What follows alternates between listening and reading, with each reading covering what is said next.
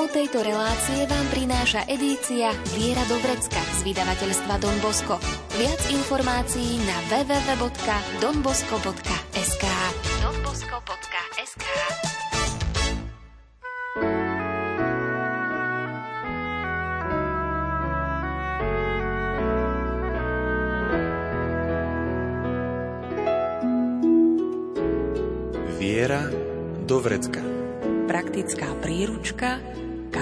kresťana.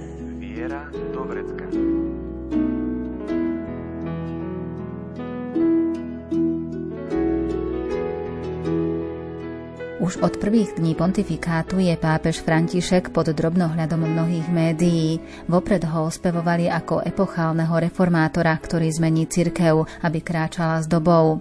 Zasievanie polopravd postupne vytváralo dojem, že pápež je presne taký, akého ho chcú mať liberálne médiá.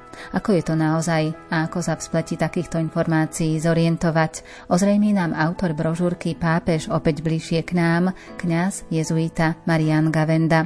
Pridáme hudbu podľa výberu Diany Rauchovej. O zvukovú stránku sa postará Marek Grimovci a nerušené počúvanie vám praje Andrá Čelková.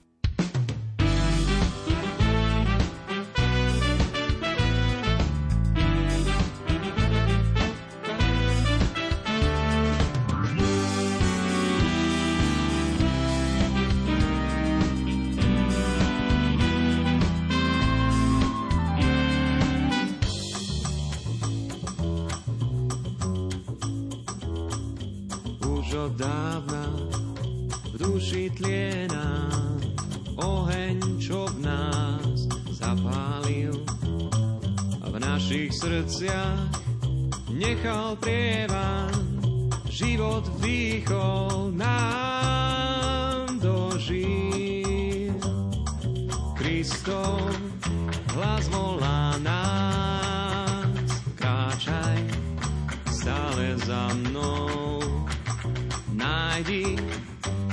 čo máš nájsť a daj im nové ráno.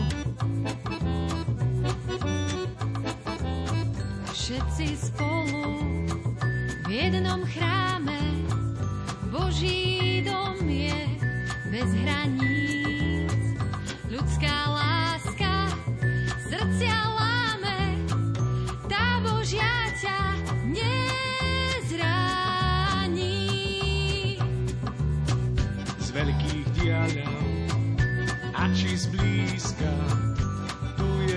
každý, s každým brat. Jeho milosť si ťa získa, naučí ťa mať svet rád.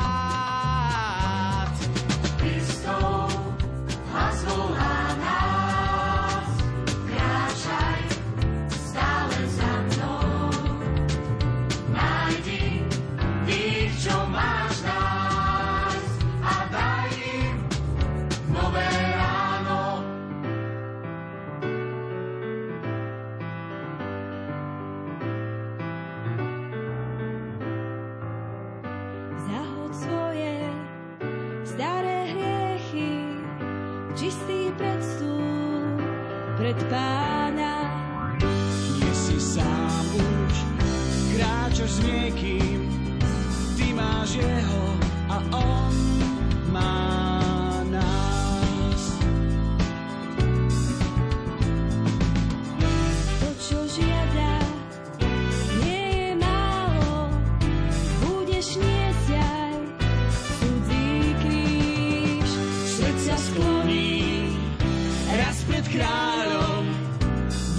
fly.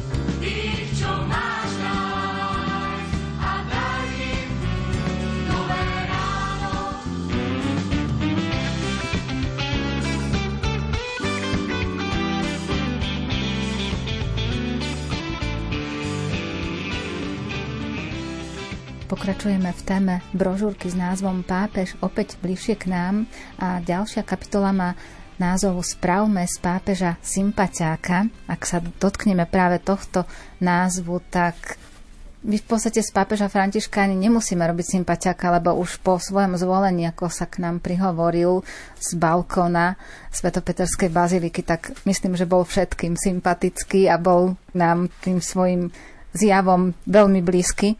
Čiže je potrebné robiť z neho sympatiáka? Samozrejme, jedna vec je tá objektívna sympatickosť a iné je, čo vykreslia médiá. Tu ide skôr o to, že si túto vetu osvojili médiá, ktoré dovtedy nezvykli byť veľmi sympatické k pápežom a k pravdám viery a hlavne k morálke kresťanskej. Kritizovali, však aj Jan Paul II bol sympatiak a teda v tých mladých rokoch aj tá sumerná tvár usmieváva, aj celá taká dobrota, ktorá vyžarovala. No a ako ho ako vykreslovali. No len tu bola práve tá zmena, ktorá bola očividná, že médiá, ktoré dovtedy s pápežov nerobili, ani zo sympatických pápežov nerobili sympatiákov, zrazu akoby zmenila tón. A nebol to žiaden zázrak, to bola zmena taktiky, že nie kritizujme ho, zosmiešňujme, dávajme mu rožky na hlavu, ale spravme ho sympatiáka aj cez naše médiá a potom mu budeme vkladať do úst to, čo chceme my a vďaka tej sympatii to budú ľudia preberať, aj veriaci. Lebo však teda veď to je pápež František povedal a my sme z neho urobili niekoho, to je pre všetkých otvorený. No a toto bolo na tom nebezpečné. Z jednej strany to bolo pozitívne, že naozaj aj ľudia, ktorí aj voči sympatiakovi Janovi Pavlovi II. nemali veľké sympatie, pretože o ňom vedeli len to, čo napísali isté médiá tak teraz zrazu si ten vzťah vytvorili, čo je pozitívne. Len potom je dôležité, že či aj verili tomu, čo mu vkladali do úst tieto médiá. Použijem príklad, si ho pamätám, pretože som ho často používal, keď bol vyhlásený rok e, milosrdenstva, tak v jednom našom bulvárnom denníku bol velikánsky nadpis Kresťania už môžu rešiť, koľko chcú. Pápež povedal, že Boh im aj tak odpustí. Čiže to, čo on hovorí, Boh sa neunaví odpúšťať, ak sa vy neunavíte prosiť ho o odpustenie, a prosiť o odpustenie znamená priznať si hriech, lutovať ho a chcieť to zmeniť, tak posunuli. Zdanlivo sa to podobá, ale je to úplný opak. Hreš si a však Boh ti odpustí, nič sa nedieje. No a toto bola tá zradnosť, ktorá sprevádzala dlhú dobu a sprevádza pontifikát pápeža Františka. Že sa vytrhávajú časti jeho príhovorov do som ja, aby som súdil. To známe na adresu jedného homosexuála. Tak samozrejme, ja nemôžem morálne rozhodovanie niekoho odsudzovať len na základe nejakého vonkajšieho zdania ale neznamená, že tým legitimizoval manželstvo homosexuálov. A toto sú tie skoky, ktoré bežný človek nezbadá a potom vzniká z toho presvedčenie, na ktoré som veľmi často narazil medzi tými práve že nepraktizujúcimi. No však pápež by aj to dovolil, aj to len tí naši biskupy sú takí pápežskejší ako pápež, oni to tu brzdia, má to ťažké s tými kardinálmi. A, no a tam už vidíme, že toto zasievanie funguje nie možno medzi tými, čo chodia pravidelne do kostola a vedia aj čo církev robí, aj čo církev učí, ale takí, čo sú odkázaní naozaj len na tie mainstreamové médiá, no tak postupne tým presakujú. Pápež je za to, pápež je za to. No a pritom vidíme, že nie je. Tak toto teda je to riziko, hovorím, je to dvojsečné. Najlepšie je, že využiť ten záujem o papeža Františka a viesť ľudí k tomu, aby počúvali, čo hovorí to je taká šanca pre církev. A nie kritizovať, že ho, že ho manipulujú. Nie, to áno, tento pápež ale povedal aj toto. No a zrazu im to vyrazí dých. A minha vida do mestre Meu coração é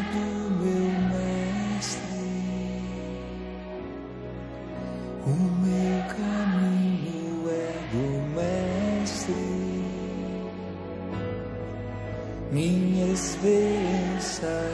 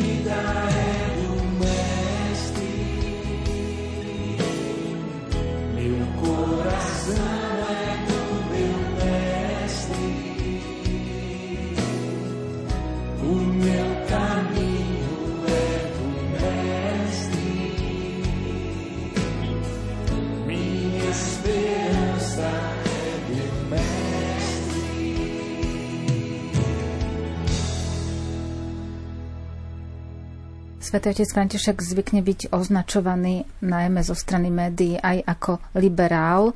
Ako sa kresťan má k tomuto postaviť? Tak jednak treba zdôrazniť, že už sa to našťastie začína aj rozlišovať eh, liberál a progresívec, lebo pod tým pojmom liberál sa myslí veľmi široká škála postojov. Človek liberálny znamená, že není zviazaný tvrdo nejakými dogmami a predpismi, ale berie ich tak v duchu čo aj pán Ježiš v tom mysle vyzneval ako liberál, lebo tých farizejí mu nevedeli veľa vecí odpustiť, že si neumil ruky alebo to. Takže bol liberál teda v tomto zmysle. Potom bol aj liberalizmus, je liberalizmus voľného trhu a tak ďalej. Čiže to je široká škála, ale skutočný liberál, ten si váži názor druhého, zdôrazňuje, áno, každý má právo na svoj názor a nie, že len môj jediný je. Kým progresívci tí už sa posunuli, že náš je jediný správny a každý iný a hlavne ten opačný je nutne zlý a treba ho zlikvidovať. Nie tolerovať, ale zlikvidovať. A preto aj v tom hodnotení pápeža treba skôr z tohoto vychádzať, že iste, že má určitú slobodu ducha aj voči pravdám viery, ktoré sa snaží priblížiť do tej konkrétnej situácie človeka. Ale to neznamená, že je za tú agendu, ktorá sa nazýva liberálnou agendou, ale skôr by som povedal v dnešnej dobe už progresívnou agendou. Na to jeden z komentátorov New Republic v Spojených štátoch hovorí takúto vetu a tá je myslím, že dôležitá. Jedna vec je používať ako papamobil Ford Focus, iné je hovoriť o celibáte. Jedna vec je odmietnúť po zvolení za pápeža limuzínu a odviesť sa spolu s kardinálmi autobusom a iné je súhlasiť s potratom alebo manželstvom homosexuálov. Chce tým teda povedať, že jedna vec je to také gesto nespútané nejakým protokolom, ale to už neznamená, že on bude voľný voči všetkému, čo církev učí čo sa napokon aj ukázalo, však už takmer mu pripisovali, že zruší celý povedal, na celý sa siahať nebude. Povedal to veľmi dôrazne alebo tá tzv. amazonská synoda, alebo synoda o Amazónii. To už sa písalo jedný nadšenie, druhý veľmi kriticky, ako sa tam zavedie kňazstvo žien, lebo tam nie je kňazov a synoda bude už ja neviem aká. No zrazu sa ukázalo, že tam ani nie je až taký problém kňazov, ale že sa im nechce robiť, teda všetci by najradšej išli niekde do Európy a mali sa lepšie.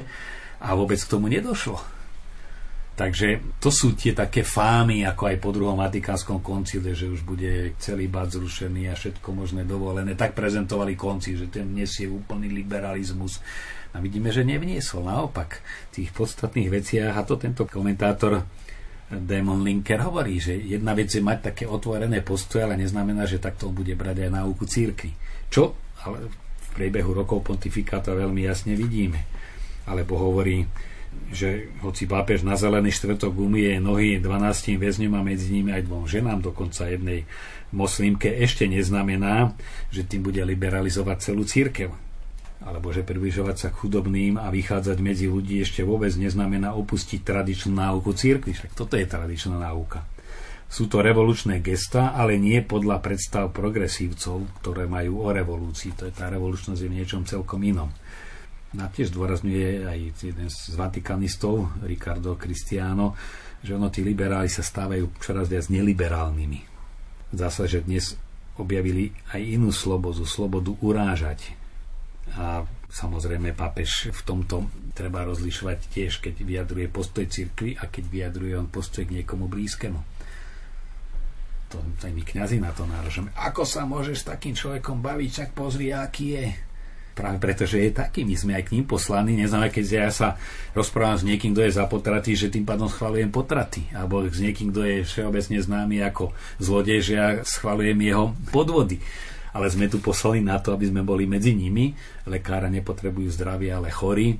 Prišiel som hľadať tých, čo sa stratili, hovorí Ježiš, lebo jeho z toho obviňovali. Pozrite, čo ten váš učiteľ. Však tam s tými hriešnímky, tam stále je, sedáva tam na hostinách Ježiš povedal, nie, ale ja na tú hostinu idem, aby som tam ja povedal určité pravdy, ktoré inak nezaznejú. No tak preto v tomto smere treba ozaj pozerať, čo učí a v tom je veľmi verný evanielium. Alebo ďalšia téma, ktorá, ktoré je veľmi, by sme povedali, tradicionalistický, alebo už ako to nazvať, hoci sú to výrazy, ktoré nemám rád, napríklad jeho postoje k ideológii gender podľa pápeža Františka je to špecifické veľký prejav zla v dnešnom svete je teória rodovej rovnosti. A hneď tu ale zdôrazní, že tu nehovorí o homosexuálne cítiacich ľuďoch, konkrétnych ľuďoch, ktorí majú istý sklon, ale ide o širší problém, nebezpečne zakorenený v kultúre súčasnosti, to už ho citujem, ktorý má za cieľ zničiť stvoriteľský plán, ktorý Boh určil každému z nás, a to odlišnosťou, rozdielnosťou. Ten postoj papeža je tu veľmi jasný pred rodovou ideológiou chce varovať ako pred nebezpečenstvom, ktoré zničilo obyvateľov Babylonu, ktorí sa pokúšali zotrieť akúkoľvek rozdielnosť a jedinečnosť každého človeka. Bližšími sa staneme iba vtedy, ak príjmeme druhého a objavíme bohatstvo v jeho odlišnosti, nie, že všetkých zglajchovať rovnako. A preto pápež hovorí, v teórii rodovej rovnosti je lstivým spôsobom presadzovaná idea na úkor reality, podrieva samotné základy ľudskosti na všetkých úrovniach a vo vývojových odlišnostiach sa stáva diktátom zo strany niektorých štátov, ktoré ju ponúkajú ako jedinú možnú kultúru, ktorej sa treba prispôsobiť. Čiže palčivá téma, keby nebol pápežom, tak asi by mal aj s políciou a prokuratúrou problémy na Slovensku a nielen na Slovensku. No len to dáva naozaj takéto veľmi jasné, jasné vyjadrenia, aby som poukázal na to, že jedna vec je tá otvorenosť aj voči ľuďom s problémami alebo žijúcimi, ja neviem, v druhom zväzku, ktorý už nie je sviatosný a iné je základné postoje to napísal ešte, keď bola kardinálom Buenos Aires. V hre je život mnohých detí, ktoré budú dopredu diskriminované a obráte o možnosť ľudského dozrievania, ktoré sa podľa Božej vôle má uskutočovať s jedným otcom a s jednou matkou. Hre je úplné odmietnutie Božieho zákona vpísaného do našich srdc. Nebuďme naivní, píše, toto nie je len politický boj, ale je aj pokus zničiť Boží plán. Je to poput otca lži, ktorý sa snaží zmiasť a oklamať Božích synov keď bol s európskymi biskupmi, zase povedal, chceli som sa s vami podeliť o moje odhodlanie podporovať rodinu ako Boží dar pre realizáciu muža a ženy stvorených na jeho obraz ako základnú bunku spoločnosti, miesta, kde sa učíme spolu nažívať v rozdielnosti a patriť k ostatným a kde rodičia odovzdávajú svoju vieru deťom. Tak teda stačí týchto pár citátov, ktorých keby veľmi hľadáme, tak by sme našli veľmi veľa.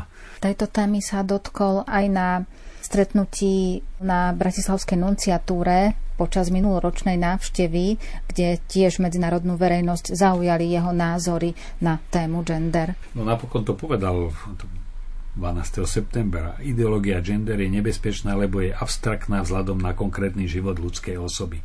Ako by človek mohol abstraktne a podľa svojej chuti rozhodovať, či a kedy má byť mužom alebo ženou. Zdôrazne, že to nemá nič dočinenia ani s otázkou homosexuality No ideológia gender ju treba označiť ako súčasť diabolských ideologických kolonizácií. A dodal, ideológia má vždy diabolský nádych a že žijeme v civilizácii ideológií. Musíme odmaskovať jej korene, lebo táto ideológia je nebezpečná. Svoj pohľad dvíhame k výšinám, príde na pomoc nám, tvojich brán, milosrdný pán.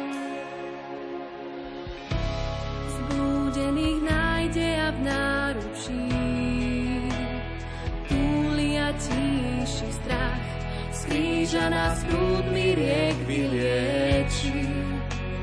Vdýchne nádej nás,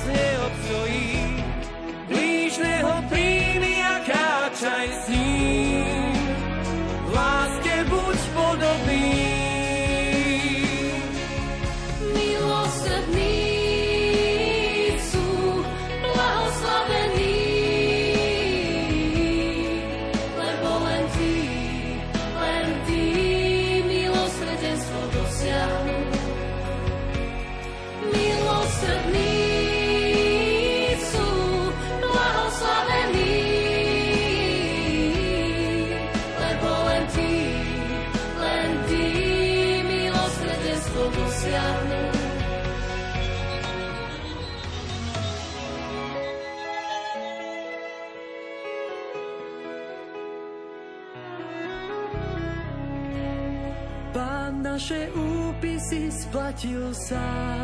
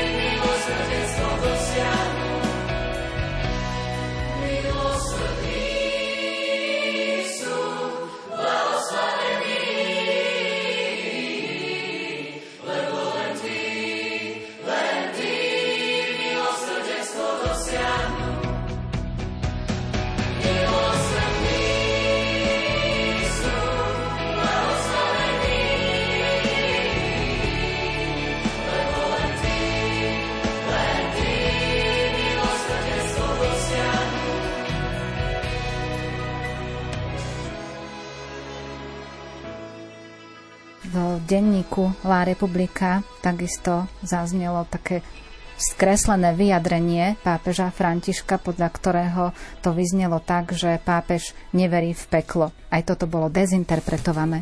Ja som do tejto brožúrky vybral na schvál jeden prípad, jednu kauzu a pomerne podrobne, na ktorej sa dajú vysvetliť aj mnohé ostatné. Si to pamätám ešte, keď to keď to prebiehalo, že zrazu všetky noviny, všetky televízne noviny, ktoré máme na Slovensku, dali správu pápež neverí v peklo. A po celom svete. A tam vidíme už tú jednu taktovku, ktorá tieto témy zadáva. No a keď som trošku išiel po zdrojoch, tak napríklad hospodárske noviny dali titulok La Republika pápež poprel existenciu pekla, hriešne duše podľa neho zmiznú. No a keď som išiel k článku, tak tam to vyznieva pomerne, pomerne vyrovnanejšie, ale to, ako sa postupne skreslenie ešte zväčšuje ďalším skreslením, ale teda celé, čo to spôsobilo, bol aj zakladateľ denníka antiklerikálne ladeného denníka La Repubblica v Taliansku medzi najčítanejšie, najrozšírenejšie noviny Eugenio Scalfari. Mal hodne cez 90, nedávno zomrel z čoho vidíme z celej tej kauzy, že ľudia väčšinou čítajú titulky a nie samotný obsah. To zostane. Pápež neverí v peklo.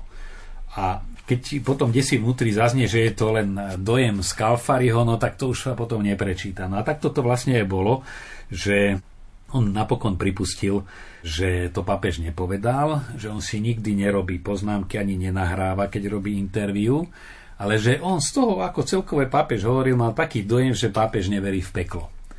No a nakoniec sa ukázalo, že takýchto správ Eugenio Scalfari by malo 2 roky 100 rokov. Má veľa. Pustil aj predtým správu, keď potom sa stretli novinári, povedal, tak dobre, ja som síce napísal aj to, čo pápež nepovedal, a zase som nenapísal to, čo pápež povedal. Čiže to aj verejne priznal. No a a potom práve pri tejto kauze tam aj poukazujem na to, že ono aj život médií sa riadi zákonitosťami trhu a tam je dôležité, že čím je správa väčším trhákom, tým ľahšie sa predá. Tu ide o výrobu agentúrnych správ, za ktorú potom tie preberajúce agentúry platia. Čiže tam ani nie je dôležité, či je to pravda, alebo nie je to pravda, ale či je to trhák, ktorý sa predáva. Ako úspešnosť tovaru sa ráta, že teda, ja neviem, kto vyrába obu, že tento typ topanok sa míňa, tak ich ideme vyrábať a tento typ trhákov sa míňa, tak ho ideme produkovať. No len čo je v tomto prípade najhoršie, že to, čo bolo jasná lož, že by pápež neveril v peklo, a tu si trúfnem povedať, že ho spomína oveľa častejšie než jeho predchodcovia. Diabla a peklo spomína František veľmi často a veľmi otvorene. Tak zase tí opační, ktorí vidia diabla aj v pápežovi Františkovi, zoberú ako fakt toto klamstvo a z toho klamstva urobia zase úplne opačný záver a píšu. Čo znamenajú tieto rúhania, teda, že pápež neverí v peklo? To, že tzv. pápež František Bergoglio je falošný prorok s duchom Antikrista. Hlása blúdy, ktoré popierajú podstatu katolíckej viery postavenej na Biblii a apoštolskej tradícii. Teda títo najvernejší verní zoberú klamstvo z Kalfariho ako fakt a urobia z neho dôsledky, ktoré počúvajme. Je tragické, ak v troch vyjadreniach trikrát poprie slova samotného Ježiša Krista. Neverí Božím pravdám o nebi, o čistci, o pekle, či o všeobecnom spravodlivom Kristovom súde a tak ďalej. Bergoglio ako odpadlík od podstaty kresťanstva zneužíva Petrov úrad na likvidáciu spasiteľnej Kristovej viery a náuky. A ide otázka, čo má robiť v tejto situácii kresťan katolík? Statočne a vo viere sa postaviť za evanielium nášho pána Ježiša Krista, okay, oddeliť sa od tohto nezákonného pápeža a netvoriť s ním osobne ani v liturgii žiadnu vnútornú jednotu. Čiže záverie my najvernejší ideme rozbiť církev. Do takúto jednotu s terajším pápežom dobrovoľne a vedome činí, má účasť na Božom prekliati, ktorému on sám podlieha a tiež na jeho heretickom duchu, ktorý vedie dušu mimo spásy. Čiže zjednodušene povedané, ak sa chceš vyhnúť pekelnému ohňu, čím skôr výstup z heretickej rímskokatolíckej cirkvi vedenej antikristom Bergoliom. No a tu vidíme, že ozaj jedna lož, ktorá splodí úplne opačnú lož. A medzi tým pápež hovorí, že diabol je ako pes na reťazi, že tu pomôže iba modlitba, upozorňuje, že treba dať pozor na jeho zvádzanie, ktorý vie, aké slova na nás platia, keďže vie, že sa nám páči, aby sme boli zvádzaní. Hovorí napríklad o, o diablovi. A on má túto schopnosť, schopnosť zvádzať. A tak je veľmi ťažké pochopiť, že je premožený, lebo on sa ukazuje s veľkou mocou. Veľa ti nasľubuje, prenesie ti krásne dary, pekne zabalené. O, aké krásne, ale ty nevieš, čo je vnútri. Ale vonkajší papier je pekný. Zvedie ťa balením bez toho, aby nám ukázal, čo je vnútri vie svojimi návrhmi osloviť našu marnivosť, našu zvedavosť. Tu pri jednej príležitosti odhalujete triky diabla, pápež František vyzýva neviesť dialog s diablom. Hovorí, Eva sa pokladala teda v raji za veľkú teologičku a padla. Ježiš to nerobí. Na púšti odpovedá Božím slovom. Vyháňa démonov, niekedy sa ich pýta na meno, ale nevedie s nimi dialog. záver pápežov, s diablom sa dialog nevedie, pretože on nakoniec vyhrá, je inteligentnejší ako my. A potom ten záver, ako to zakotvuje, je marianská úcta alebo dôvera v Pannu Máriu. A radi nám konať ako deti. Íď ako za matkou, keď deti majú strach, idú za mamou, hovorí, mama, bojím sa. Takto prídu za mamou, keď majú zlé sny. Treba ísť za panou Máriou, ona nás stráži a cirkevní otcovia, predovšetkým ruskí mystíci, hovoria, že v čase duchovného nepokoja sa treba utiekať pod pláž pre Svetej Bohorodičky. Stále citujem Františka. Poďme za matkou, ona nech nám pomáha v tomto boji proti tomuto premoženému, proti tomuto psovi na reťazi, aby sme nad ním zvíťazili. Čiže zase vidíme, čo hovorí František a čo hovoria o Františkovi stále sa okolo toho tak trošku točíme, ale je to dôležité, aby sme, aby sme aj našich poslucháčov k tomuto postoju pozbudili.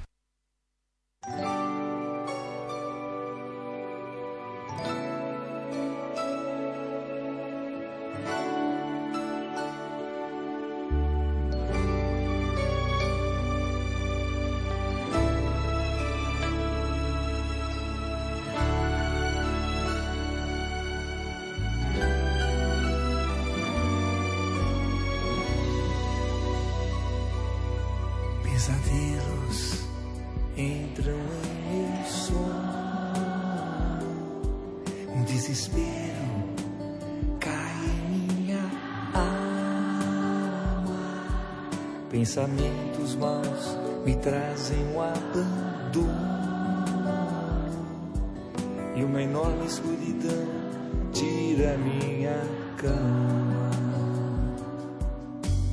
Deus, quero te fazer apenas um pedido.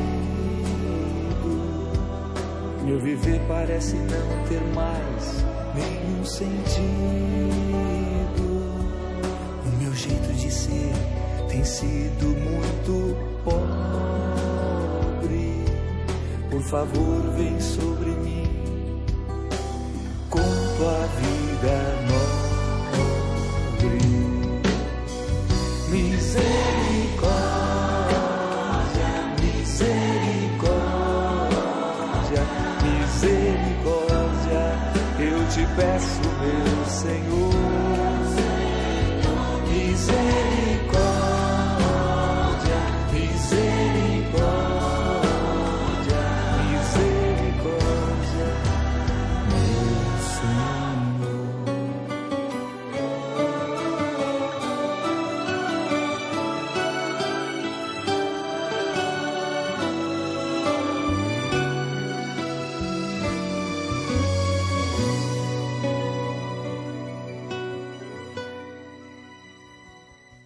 Pápež František zvykne byť takisto zo strany médií obviňovaný aj tak, že ho označujú za marxistu, čo tiež nie je pravdou. Treba si uvedomiť, že pápež František prišiel z Južnej Ameriky, kde tie sociálne rozdiely sú oveľa kriklavejšie než u nás tam sú na jednom mieste aj bohatstvo, aj chudoba. My teraz žijeme v bohatstve a my tú chudobu ani nevidíme, lebo je na iných kontinentoch. Ale on tú súvislosť vidie, že to bohatstvo musí niekto platiť zase svojou chudobou a, a blahobyt strádaním. No a je jasné, že pápež František vidí ako konkrétnu príčinu tejto nespravodlivosti aj konkrétne zoskupenia veľmi bohatých ľudí. No a preto že ich aj pomenúváva. Zoberme si encykliku Laudato Si o ekológii, tak je nazývaná, hoci ona obsahuje ďaleko hlbšie veci, ale tam aj zdôrazňuje, že kým bohatí budú chcieť rozširovať iba svoje bohatstvo, tak tá ekológia tu nikdy nenastane. A títo ľudia sa ho v očiach veriacich snažia diskreditovať, že z neho robia marxistu. Že proste on je na strane toho bojujúceho proletariátu a teda odmieta bohatstvo a to je fakticky marxistický postoj, lebo Marx tvrdil, že príčinou všetkého zla je triedná nerovnosť a keď sa dosiahne rovnosť, tak potom tu už nebude žiadne iné zlo, no ale vieme, že rovnosť sa dosiahnuť nedá. Papež František to berie s nadhľadom, lebo on hovorí, marxista nie som, ale nevadí mi, keď mi tak nadávajú. A hovorí, poznal som aj marxistov, ktorí boli veľmi dobrými ľuďmi lebo to vidíme aj v slovenskej minulosti, že boli komunisti, tí takí proletári, čo si ozaj zažili veľa krivdy v 30. rokoch, 20. rokoch, pred 100 rokmi. a ktorí videli naozaj v tom komunizme cestu k slobode a spravodlivosti. A potom boli komunisti, ktorí v tom videli cestu k moci a kariére. Čiže my ani tých slovenských nemôžeme hádzať do jedného vreca. A boli tam špinavci, ozaj udavači a tí, ktorí prenasledovali každého s iným názorom. No a boli tam tí jednoduchí, poctiví ľudia, ktorí de facto boli oklamaní. A preto pápež nemôže povedať, že odsudzuje každého, kto je marxista. Nie, on odsudzuje marxizmus. Ale sa pýta, prečo ty si sadol na lep tejto ideológii? Ty si v tom asi videl niečo dobré, takže ty nemôžeš byť zlý. A toto je veľký rozdiel. Zase to skratkovité myslenie. Urobíme marxistu a tým pádom nemusíme čítať nič, čo on v encyklike napísal, lebo nám tam vstúpa na otlaky. Spája sa to aj s takým vnímaním toho súkromného vlastníctva a solidaritou a takým spoločným dobrom. Čo v tejto súvislosti hovorí pápež František? No tak to je aj nauka církvy a hovorí to katechizmus katolíckej církvy, že žiť v luxuse, to znamená to bohatstvo, ktoré človek má aj v prípade, že sa k nemu dostal legitimnou cestou, nie nejakými podvodmi, ale márnivo míňa na neviem aké ohňostroja. To je nezlučiteľné so spásou. To je veľmi vážna vec, lebo je to ťažký hriech proti láske k blížnemu. Ak ja mám milión eur a preflákam ich nejakou za 150 tisíc týždeň na dovolenka a potom a by som mohol dať na nemocnicu niekde v Senegale, kde by to zachránilo 500 ľudských životov, no tak som sa ťažko previnil proti láske k blížnemu. No a toto je veľmi dôležité a to pápež poukazuje na to, že naozaj vlastníctvo, že nemôže byť majiteľ, majiteľ firmy mať taký istý príjem ako jeho vrátnik, ale zase tá firma je na to, aby ju aj rozvíjal, musí investovať, musí mať z čoho investovať ale preto, aby vytvoril pracovné miesta, aby produkoval niečo, čo ľuďom e, ľudí buď udržiava pri živote, alebo ho robí krajším a že tým pracovníkom dá spravodlivú mzdu a nie minimálnu a on si chodí na dovolenky. Ale keď firma prosperuje, no tak treba dať aj ľuďom viacej. OK, keď prosperuje, prosperuje a nemusí vždy, ale sa treba podeliť o ten zisk aj s tými, ktorí ho vytvárajú. Na toto, keď pripomína, samozrejme, že je nepohodlný, ale to pripomína Evangelium, pápež František stále dáva za vzor Ježiša, ktorý si vyberá chudobných, ale ktorý sa nestráni ani bohatých, len im hovorí ako Zachejovi pravdu.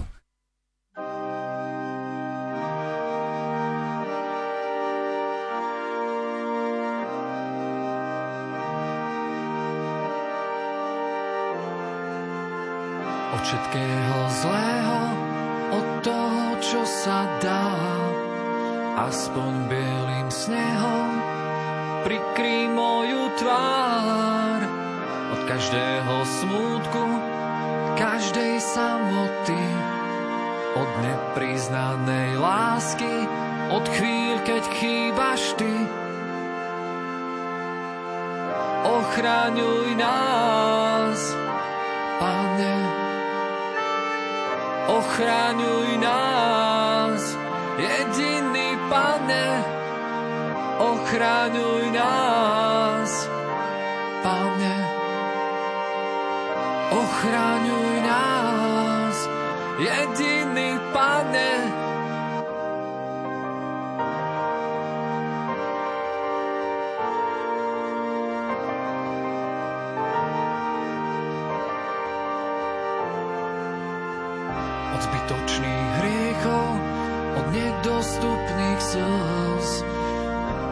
každého rána, keď chce sa niekam újsť od všetkého zlého, čo fúka do očí.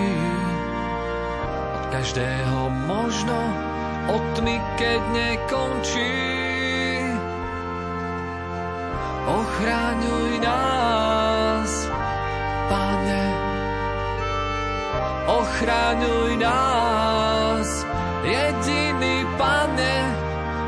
ochráňuj nás, Pane, ochráňuj nás, jediný Pane.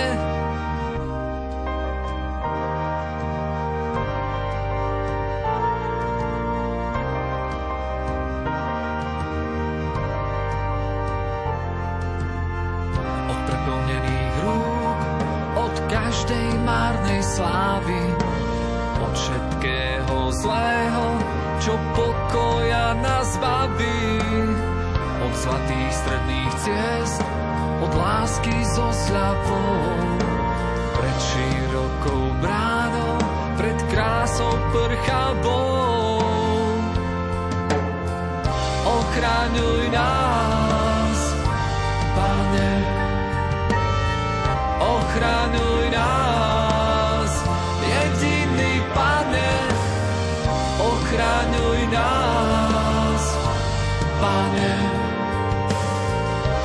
ochraňuj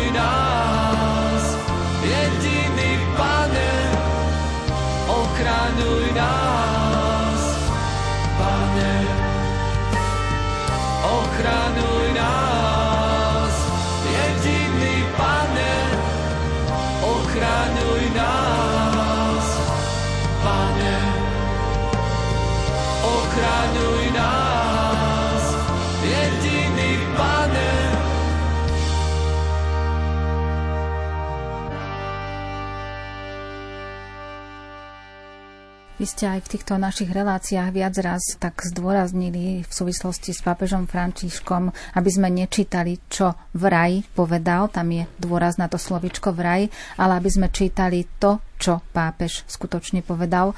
No ono je to ťažké aj pre skúseného človeka, aj pre skúseného novinára a aj pre skúseného veriaceho.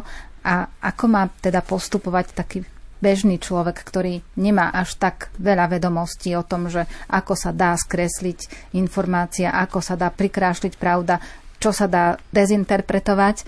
Takže čo môže teda urobiť preto bežný veriaci? No môže to, čo som povedal, sledovať, čo hovorí. Nie je toho tak veľa keď má nejakú homíliu, no tak si pozrieť, čo v tej homílii povedal František, ako som povedal, sú na to stránky. Potom vydáva posolstva. Tak keď som chorý a chcem nájsť pozbudenie, čo mne chorému hovorí pápež František, tak si kliknem na stránku KBS, kde máme dokumenty pápežov, kliknem si na pápež František, je tam posolstva a medzi posolstvami posolstvo k chorým 2000 21, 20, 19, 18, 17, 16 a ja nájdem toľko povzbudenia. Robím v médiách, kliknem si posolstvo pápeža Františka na Svetový deň médií 2021, 29 a zase mám širokú škálu toho, čo hovorí do mojej situácie, ja neviem, o, o misiách, o tom, o tom, o pokoji vo svete, no tak si pozriem posolstva na Svetový deň pokoja, ktorým je 1. január. Čiže nemôžeme všetci všetko. Ale on sa to pomerne ľahko dá aj cez, napríklad cez tieto posolstva, alebo si ozaj tak prelúskať niektorú tú encykliku Evangelii Gaudium. Našťastie pápež František píše veľmi jednoducho, netreba na to nejaké veľké teologické vzdelanie. Keď napíše v exhortácii apoštolskej, že príliš často sa tvárime, ako by ešte ani neprišla veľkonočná nedela, ale stále bol len Veľký piatok a sme príliš smutní, alebo že sme ako kresťania, ktorí sú stále na pohrebe. To sú jasné vyjadrenia a mnohé iné, kde niekedy aj použije takú ťažšiu myšlienku, ale vždy ju nadľahčí takým rukolapným obrazom, takže ozaj je to čitateľné pre každého, nie ako román, že prečítam za večer hrubú knihu, ale tak pár strán si nájsť pozbudenie. Potom vyšli celé edície, pápež o radosti, pápež František mladým, pápež František o bolesti, pápež František celý rok s pápežom Františkom. Úžasne veľa je toho. Ja stále, že bo som tá generácia, keď sme ešte knižky preklepkávali tým písacím strojom, stále spomínam na moju mamu, lebo tak si vybavujem, keď som bol školák, rýchle navarila, aspoň tri stránky preklepkala tých 6-7 kopií aké to bolo vzácne, keď sme dostali knižku z Ríma, skutočnú vytlačenú nejakú náboženskú. No teraz ich máme, len si to zobrať a tam je to tak krásne vybrané, preložené, graficky pekne upravené, úžasné podnety do života, o nádeji, toľko beznádeje, o víťazstve dobra. Takže nech sa páči a do toho chcem ozaj našich našich poslucháčov Radia Lumen aj pozbudiť a ich srdečne pozdraviť.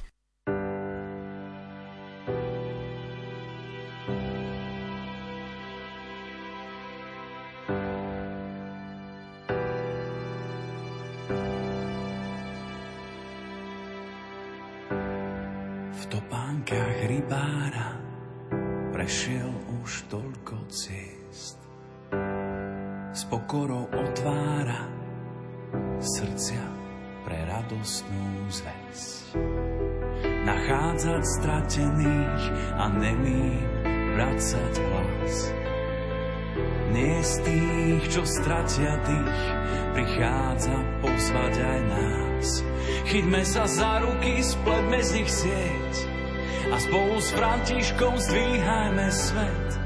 Chyťme sa za ruky, spletme z nich sieť a spolu s Františkom zdvíhajme svet. Chyťme sa za ruky, spletme z nich sieť a spolu s Františkom zdvíhajme svet.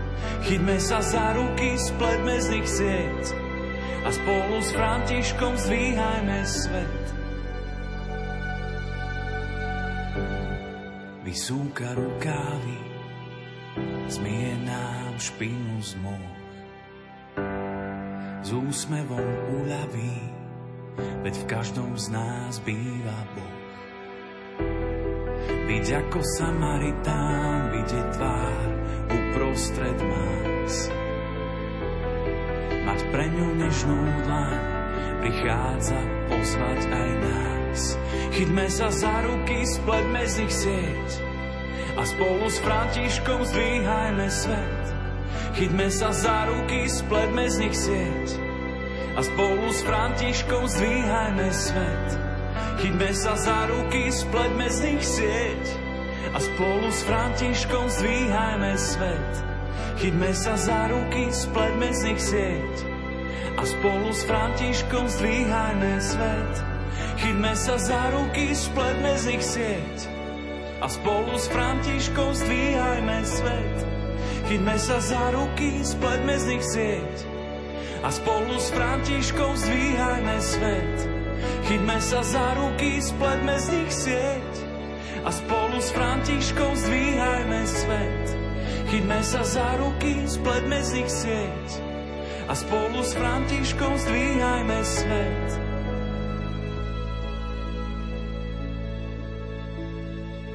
O pápežovi Františkovi nám porozprával autor brožúrky Pápež opäť bližšie k nám, kňaz jezuita Marian Gavenda. V predchádzajúcich reláciách sme vám položili súťažné otázky a tu sú správne odpovede. Najskôr ste mali napísať, kedy sa narodil pápež František. Bolo to 17. decembra 1936. Potom sme sa pýtali, ktoré miesta na Slovensku navštívil minulý rok pápež František. Navštívil Bratislavu, Prešov, Košice a Šaštín. Ďalšia otázka bola, aký má názov encyklika pápeža Františka. Je to encyklika Laudato Si. Tiež ste mali napísať, koľko ťažkých období zo svojho života prirovnal pápež František k obdobiu covidu. Boli to tri ťažké obdobia. A napokon sme čakali vaše odpovede na otázku, čo je špecialitou apoštolských ciest, najmä pre novinárov. Je to tlačová konferencia na palube lietadla. Brožúrku Pápež opäť bližšie k nám z edície Viera do Vrecka získavajú pani Anna, pani Terézia a pani Gabriela. Srdečne blahoželáme. Za pozornosť vám ďakujú hudobná redaktorka Diana Rauchová, majster zvuku Marek Grimovci a moderátorka Andrea Čelková. Tému tejto relácie nájdete v edícii Viera do Vrecka z vydavateľstva Don Bosco. Viac informácií na www.donbosco.sk donbosco.sk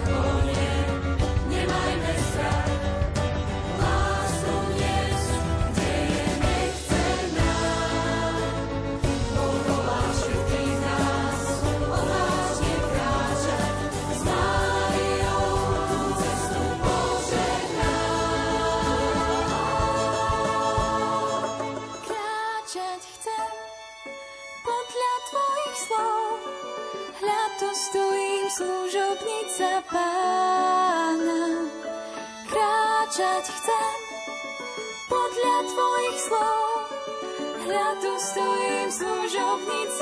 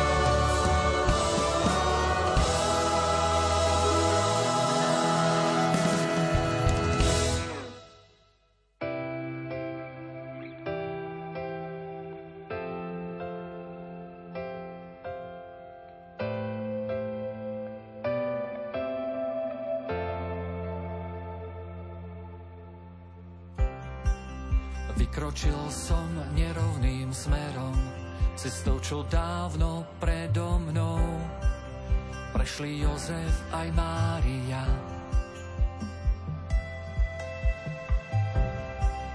Jeho stopy voňajú drevo, tie jej nehou modlitbou. Teraz k ním svoje pripájam ja. S nádejou, hoci som unavený,